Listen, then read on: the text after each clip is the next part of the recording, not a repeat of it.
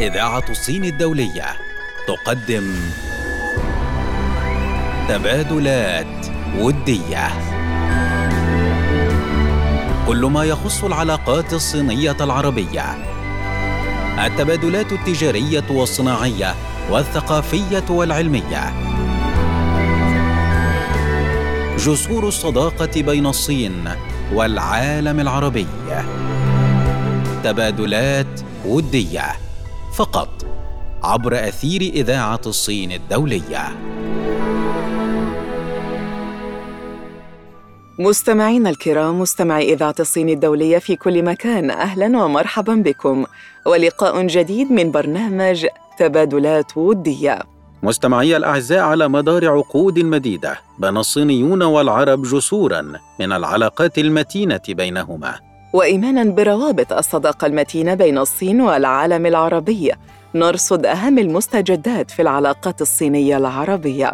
ولأن هذه الصداقة ممتدة عبر التاريخ سنلقي الضوء على التبادلات التاريخية بين الصين والعالم العربي على مدار التاريخ. وهناك العديد من الأحداث التي تحكي عن الروابط الصينية العربية. ومن خلال تبادلات ودية سنعرض لكم هذه التجارب. ونركز على جهود تعزيز أواصر الصداقة ودفع العلاقات الودية الراسخة بين الصين وبلاد العرب. كل هذا فقط من خلال برنامجكم تبادلات ودية. يقدمه لكم حمزة محمد وأمل عبد الله.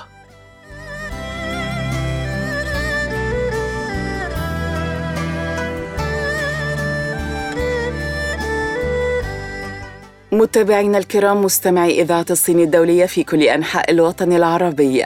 أهلا ومرحبا بكم وأولى فقرة برنامجكم تبادلات ودية. وخلال هذه الفقرة نتناول معكم مستمعينا الأعزاء تبادلا وديا هاما بين جمهورية الصين الشعبية والجمهورية الجزائرية الديمقراطية الشعبية في مجال الطاقة. في مايو الماضي التقى معالي وزير الطاقة والمناجم الجزائري محمد عرقاب والمدير العام للشركة الصينية لإنشاءات الهندسة المدنية. واتفق الطرفان على جملة من القرارات الهادفة إلى تسريع مشروع غار جبيلات والذي يعتبر من أهم المشاريع النفطية التي يتعاون فيها الجانبان. وجاء هذا خلال استقبال عرقاب لوفد من الشركة الصينية لإنشاءات الهندسة المدنية بقيادة مديرها العام زونغ بان فانغ والمتخصصة في مجال البناء وإنجاز مشاريع البنية التحتية على غرار السكك الحديدية، الأنفاق، الطرقات، الموانئ والمطارات. وحسب بيان للوزارة الجزائرية فقد استعرض الطرفان العلاقات الثنائية الممتازة بين الصين والجزائر وآفاق التعاون الجاد والمثمر عن طريق التنسيق الدائم بين مؤسسات البلدين لا سيما في مجال الطاقة والمناجم وقدم معالي الوزير الجزائري خلال اللقاء لمحة عن المشروع الهيكلي لاستغلال منجم الحديد بغار جبيلات الذي يندرج ضمن التزامات فخامة رئيس الجمهورية الجزائري بخصوص حشد واستغلال القدرات المنجمية للجزائر. وقال معاليه إنه يرتقب في إطار هذا المشروع إنجاز عدة هياكل ومنشآت ضرورية لإنتاج الحديد والصلب وهياكل تخزين المعدن الخام المجمع من مواقع الاستغلال بهدف شحنها وتصديرها باستعمال شاحنة كهربائية وقطارات خاصة. ومن هذا المنطلق أكد عرقاب على عزم الجزائر إنشاء خطوط سكك حديدية. تربط ولايتي تاندوف وبشار لنقل خامات الحديد ومنتجاتها. وفي هذا الإطار تم اقتراح تكوين فريق عمل من وزارة الطاقة والمناجم ووزارة النقل الجزائرية بالتعاون مع الشركة الصينية لوضع خريطة عمل لتجسيد هذا المشروع. من جهته أبدى المدير العام للشركة الصينية لإنشاءات الهندسة المدنية رضاه عن عمل الشركة وحماسها الدائم للمشاركة في هذا المشروع الهام. وذلك بغرض تحقيق المزيد من التقارب والتعاون بين البلدين الشقيقين في مجال الطاقة بما يحقق المصالح المشتركة وتبادل الخبرات اللازمة بين البلدين. فاصل قصير مستمعي الكرام يعود بعده لكم الزميل حمزة محمد فكونوا معنا.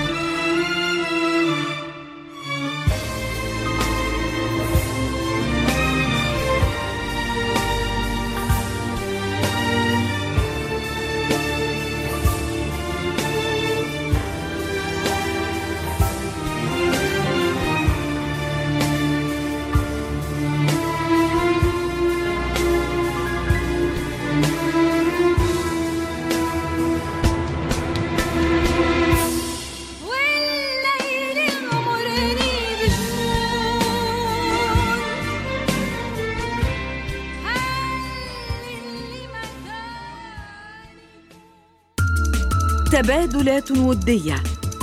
جسور الصداقة الممتدة بين الصين والعالم العربي. مستمعي الكرام مستمعي برنامج تبادلات ودية أهلا بكم. خلال فقرتنا نتناول تبادلا وديا بين جمهورية الصين الشعبية والجمهورية التونسية في المجال المصرفي.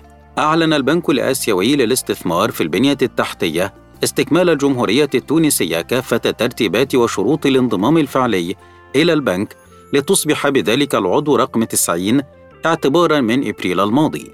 وذكر بيان صادر عن وزارة الاقتصاد والتخطيط التونسية أنه تم تأسيس هذه المؤسسة المالية متعددة الأطراف عام 2014 بمبادرة وتشجيع ودعم من الحكومة الصينية ومقرها بكين. وذلك لدفع التنمية الاقتصادية بمنطقة جنوب شرق آسيا وآسيا الوسطى والبلدان الأعضاء من مناطق أخرى من العالم ومنها منطقة شمال إفريقيا. يندرج إنشاء هذا البنك في إطار استراتيجية طريق الحرير التي أقرتها جمهورية الصين الشعبية الرامية إلى دفع التنمية في عديد الدول في العالم. وذلك من خلال بناء شراكات اقتصادية مع هذه الدول بما فيها الدول العربية الواقعة على طول الحزام والطريق والمساهمة في تمويل مشاريع استثمارية كبرى خاصة في مجالات البنية التحتية والطاقة والبيئة والنقل والمجالات الحيوية الأخرى الداعمة للتنمية المستدامة.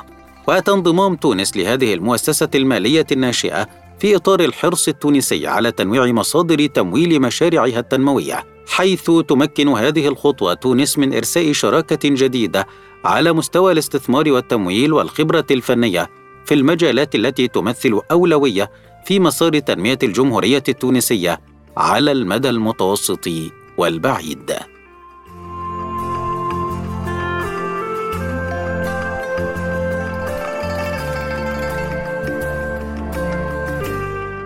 ننتقل بكم مستمعي الكرام لتبادل ودي جديد بين الصين والمغرب في مجال الاستثمار. فقد اختارت الشركة الصينية المتخصصة في صناعة السيارات دونغ فينغ أوتوموبيل كوربريشن المملكة المغربية كوجهة لتعزيز استثماراتها على مستوى القارة الإفريقية. تعد دونغ فينغ العلامة التجارية الأولى المشهورة في صناعة السيارات في الصين، إذ تصنف من بين 500 علامة تجارية الأفضل على الصعيد العالمي. وبفضل خبرتها الممتدة على مدى 46 عاما وجهودها عبر فروعها الثلاث في البحث العلمي والاختراع في الصين والسويد وألمانيا اصبحت دونغ فينغ من بين أقوى العلامات الرائدة في مجال تصنيع السيارات حيث تقدم نماذج تمزج بين القوة والمتانة بالإضافة إلى العديد من المميزات التكنولوجية الحديثة. ومن خلال شركة Global Chinese Motors الموزع الحصري للعلامة التجارية دونغ فينغ في المغرب تعمل المجموعة على تقوية حضورها في جميع مدن المملكة عبر تقديم عروض مبتكرة ونوعية وتنافسية داخل السوق المغربي. وعلى هذا الأساس تم تأسيس المعرض الأول لدونغ فينغ في المغرب في قلب المنطقة الصناعية لعين السبع على مستوى شارع الحزام الكبير رقم 120 يتكون معرض الدار البيضاء من قاعات للعرض ووحدة متكاملة لخدمة ما بعد البيع ووحدة متخصصة في قطع الغيار. وقد اختارت العلامة التجارية دونغ فينغ لمرحلة انطلاقها بالمغرب تسويق شاحنات مهنية وحافلات. كما قررت على هذا الأساس تقديم الموديل الأكثر مبيعاً وهو شاحنة الكابتن بتشكيلاته الثلاث المختلفة. وذلك من حيث قدرات الشحن والتحميل وقواعد العجلات فضلاً عن تسويق الحافلات المتوسطة والصغيرة لنقل الأشخاص. بهذا مستمعي الأعزاء وصلنا لختام فقرتنا فاصل قصير تعود بعده أمل عبد الله بفقرة جديدة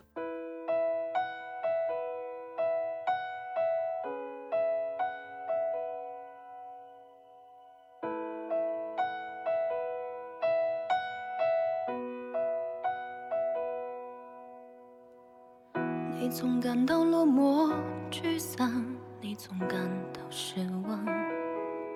对于人生未来，总有太多迷惘。你总伪装自己不懂，你总笑着逞强。对于爱情害怕触碰，放弃挣扎。你看着我眼睛，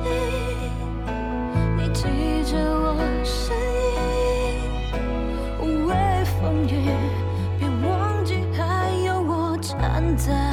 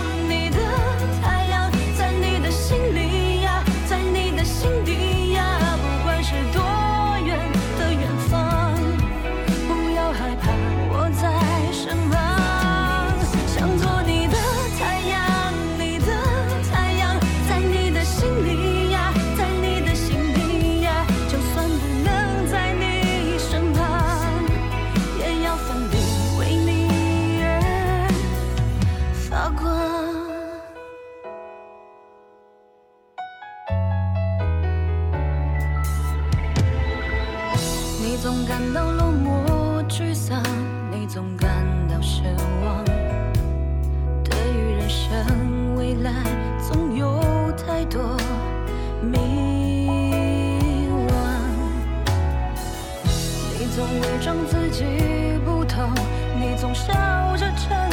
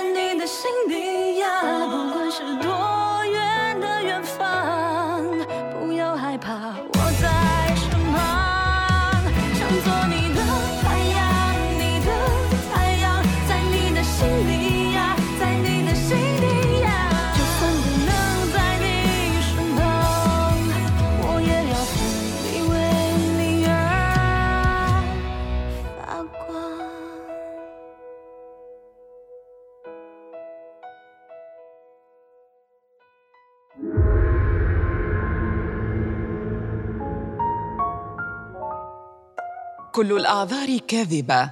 من يريد يستطيع. الكاتب اللبناني جبران خليل. جبران.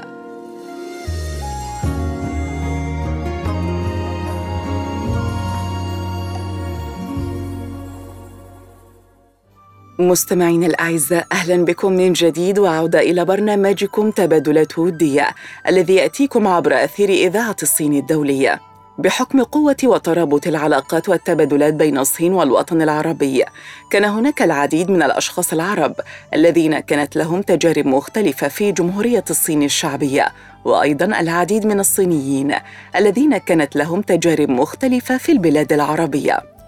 اختلفت هذه التجارب الشخصية وتنوعت فمنها الاقتصادية والاجتماعية والفنية والثقافية والفكرية والعلمية. ولكن جميعها تدل على الأفاق المفتوحة والعلاقات القوية بين جمهورية الصين الشعبية والوطن العربي بشكل عام. ونحن معكم الآن وفقرة حكايات من الشرق. وفيها نتعرف على تجربة الباحث المصري محمود جمعة مع تعلم اللغة الصينية التي تنتشر بشكل رائع في مصر. يقول محمود: أرى أن سهولة إيجاد وظيفة لمتعلم اللغة الصينية بعد التخرج بالمقارنة مع التخصصات الأخرى قد تكون السبب الرئيسي لإقبال المصريين على تعلم اللغة الصينية. وأضاف قائلا لا يقل العامل الثقافي أهمية عن فرص التوظيف في اهتمامنا باللغة الصينية في مصر. فنحن جميعا نلاحظ تزايد عدد طلاب أقسام اللغة الصينية وهذا يعكس التطور المستمر الذي تشهده العلاقات المصرية الصينية على مختلف الواجهات. وتابع محمود قائلا هناك اهتمام كبير بترجمة الأدب الصيني من قبل المترجمين المصريين ويرجع ذلك إلى وجود العديد من نقاط التشابه بين الأدب المصري والصيني وكذلك بين مجتمعي البلدين الشقيقين وحضارتهما العريقة. يقول محمود أرى أن دراسة اللغة الصينية في مصر لا تتطور على مستوى العدد فحسب بل وكذلك على مستوى جودة المناهج وإتقان المحادثة. حيث وفرت سهولة التواصل ووفرة المواد السمعية البصرية في الوقت الحالي بيئة وإمكانيات أفضل للطلبة الحاليين في دراسة اللغة الصينية مقارنة مع الأجيال السابقة. وتابع بقوله أعتقد أن تزايد أعداد دارسي اللغة الصينية في مصر لا يسهم في تعزيز التبادل الثقافي بين الصين ومصر فحسب بل يساعد أيضا في نشر الثقافة الصينية في البلدان العربية وإفريقيا. ولعب مصر دورا أكثر أهمية في مبادرة الحزام والطريق. أما عن المستقبل الشخصي فيقول محمود أتمنى أن أصبح باحثا مشهورا في مجال الصينيات. إلى جانب ترجمة المؤلفات الكلاسيكية الصينية إلى اللغة العربية. وختم محمود الذي يدرس الدكتوراه في الأدب المقارن بجامعة نانكاي بيتيانجين. قائلا أطمح بعد التخرج إلى الالتحاق بإحدى الجامعات المصرية لتدريس اللغة الصينية ونقل ما تعلمته في الصين إلى طلاب المصريين. بذلك مستمعي الكرام تنتهي هذه الفقرة. فاصل قصير يعود بعده لكم الزميل حمزة محمد فكونوا معنا.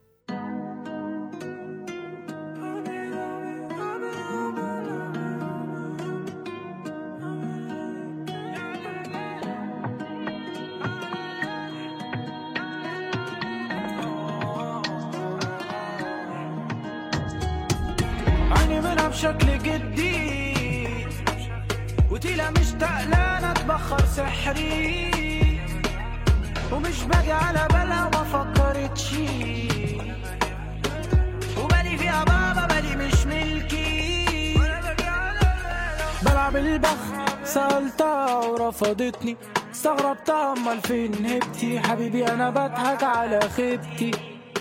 يا أخي كنت عالثبات وهزتني واللي اللي فات ده كان سحري مش باجي على بالها جت سيرتي أنا بالي معاها مش ملكي. قالت كلام قبل لما تشوفني عارفني صعب ومش مفهوم. كلامي دبش ومش موزون أو بتحب حد والبال مشغول. ما شفتهاش ولا حد يلومني. ملاك بريء ولا أنا مخدوع؟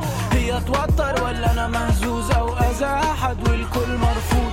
ولا القصة حبيبي يفيدني اللي اذوك يا ما حبيبي. سيبني أخلي الجاي ورود وشموع. يتغنى لها وبصوت مسموع. ولا القصة حبيبي يفيدني اللي اذوك يا ما حبيبي. سيبني أنسيك ماضي كله دموع.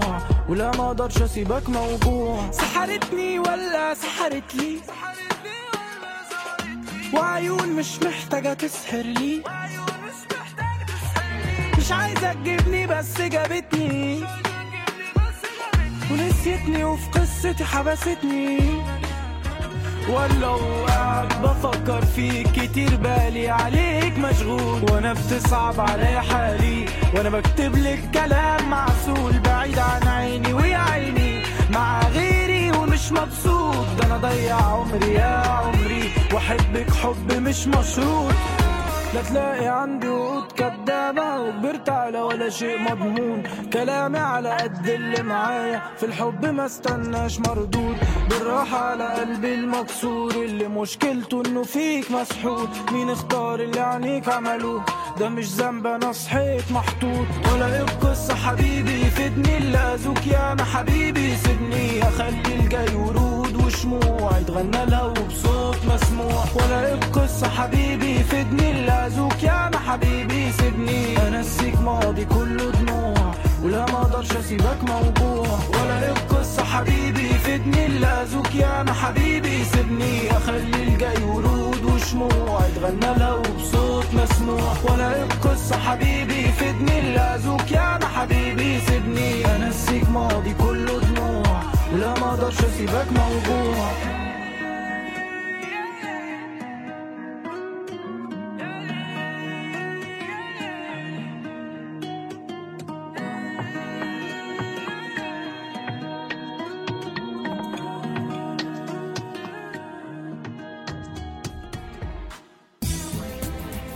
إذاعة الصين الدولية الشرق يتحدث عن نفسه.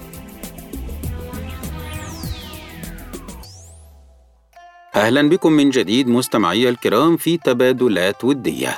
خلال فقرتنا نتابع أهم المبادرات والاتفاقيات التي شكلت جسورا من الصداقة بين الصين ومختلف الدول العربية. نتناول جسرا متينا يربط جمهورية الصين الشعبية والدول العربية. تعتبر الثقافة بشكل عام من أهم جسور الصداقة التي تربط الصين بالعالم العربي. ومن بين أهم المؤسسات الثقافية التي تربط البلدين هو بيت الحكمة. تأسس بيت الحكمة للاستثمارات الثقافية بالدول العربية والصين تباعاً منذ عام 2013 بهدف العمل على بناء جسر تعاون ثقافي إنساني حقيقي وعادل بين الشرق والشرق. ويربط بيت الحكمة من خلال الثقافة ومنتجاتها ووسائلها المختلفة بين قلوب وعقول العرب والصين الشقيقة. ويقع المقر الرئيسي لهذا البيت العظيم في قلب ميدان التحرير الشهير بالقاهرة عاصمة مصر. يمتلك بيت الحكمة واحدة من كبرى قاعات تنظيم الفعاليات بمنطقة وسط البلد بالقاهرة الشهيرة بالزخم الثقافي. يعمل ببيت الحكمة أكثر من خمسين موظفاً يشكلون فريق عمل متكاملاً يعمل في التخصصات الثقافية التي يمارسها بيت الحكمة كما يمتلك فروعاً بكل من الصين والإمارات والمغرب. منذ تأسيسه وحتى الآن يتعاون بيت الحكمة مع أكبر كيانات النشر والثقافة بالمنطقة العربية فهو شريك استراتيجي لاتحاد الناشرين العرب واتحادات النشر الإقليمية بالدول العربية مثل مصر والسعودية وتونس وغيرها. كما يتعاون بيت الحكمة مع أكثر من 75 دار نشر صينية في تعريب ونشر أكثر من 500 عنوان من الصينية للعربية وأكثر من 50 عنوانا من العربية للصينية. لبيت الحكمة فروع في كل من منطقة شمال إفريقيا بالمملكة المغربية ومنطقة الخليج بالإمارات ولبنان إضافة إلى فرعيها بالصين في مدينة بكين ومنطقة نينجيشيا ذاتية الحكم. كما أنه شريك استراتيجي لأكبر معارض الكتب بالمنطقة العربية مثل معارض القاهرة والدار البيضاء وأبو ظبي وغيرها. ويشارك سنويا في أكثر من 14 معرض كتاب عربي بكل عواصم الدول العربية وله موزعون ووكلاء في كل الدول العربية تقريبا. كما يتعاون بيت الحكمة بنظام النشر المشترك مع دور نشر من لبنان والإمارات والجزائر والمغرب وغيرها. وقد دشن بيت الحكمة بالقاهرة مكتب تحرير بالشراكة مع مجموعة اليانجيتسي الصينية الشهيرة للنشر والإعلام. وهو مكتب متخصص في إصدار كتب الثقافة الصينية والمعارف الرئيسية عن الصين. كما أن بيت الحكمة للاستثمارات الثقافية شريك لواحدة من كبرى دور نشر كتب الأطفال بالصين وهي دار نشر جيلي لكتب الأطفال التي تمتلك أول دار نشر عربية باستثمارات صينية وهي دار نشر جيلي الدولية للثقافة والنشر بالقاهرة التي تنتج كل عام أكثر من أربعين عنوانا خاصا بالأطفال. ويمتلك بيت الحكمة مجموعة فائقة من مترجمي اللغة الصينية يبلغ عددهم أكثر من 65 مترجما متخصصا في الترجمة بين الصينية والعربية حيث يتشكل فريق مترجمي بيت الحكمة من 50 مترجما عربيا و15 مترجما صيني الجنسية ويمثل الحاصلون على درجة الدكتوراه في اللغة حوالي 60% من المترجمين. كما يتعاون بيت الحكمة مع أشهر وأمهر المحررين والصحفيين والشعراء العرب في مجال تحرير وتنقيح ومراجعة الترجمات والذين يبلغ عددهم عشرة خبراء. كما يضم مجلسا استشاريا من سبعة من كبار الخبراء والمتخصصين في الشأن الصيني لاختيار العناوين وإبداء الرأي حول الترجمات. وينشر بيت الحكمة أيضا كتبا مؤلفة عن الصين باللغة العربية لكتاب وخبراء وباحثين عرب من مصر ولبنان والمغرب وموريتانيا والإمارات. ومن أشهر إصداراته في هذا المجال كتاب شي جين بينغ الصعود إلى القمة وكتاب فلسفة الأخلاق وكتاب أنا والصين وسلسلة العرب والصين وكتاب قصص مصر والصين. بهذا مستمعي الأعزاء وصلنا بكم إلى ختام فقرتنا. وبها أيضا تنتهي حلقتنا في برنامجكم تبادلات ودية.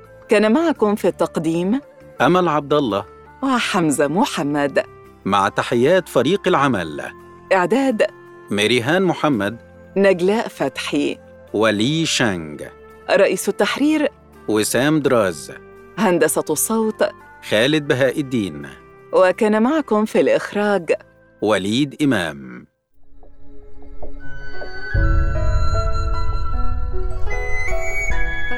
تبادلات ودية. جسور الصداقة بين الصين والعالم العربي. تبادلات ودية. كل ما يخص العلاقات الصينية العربية. تبادلات ودية. يأتيكم فقط عبر أثير إذاعة الصين الدولية.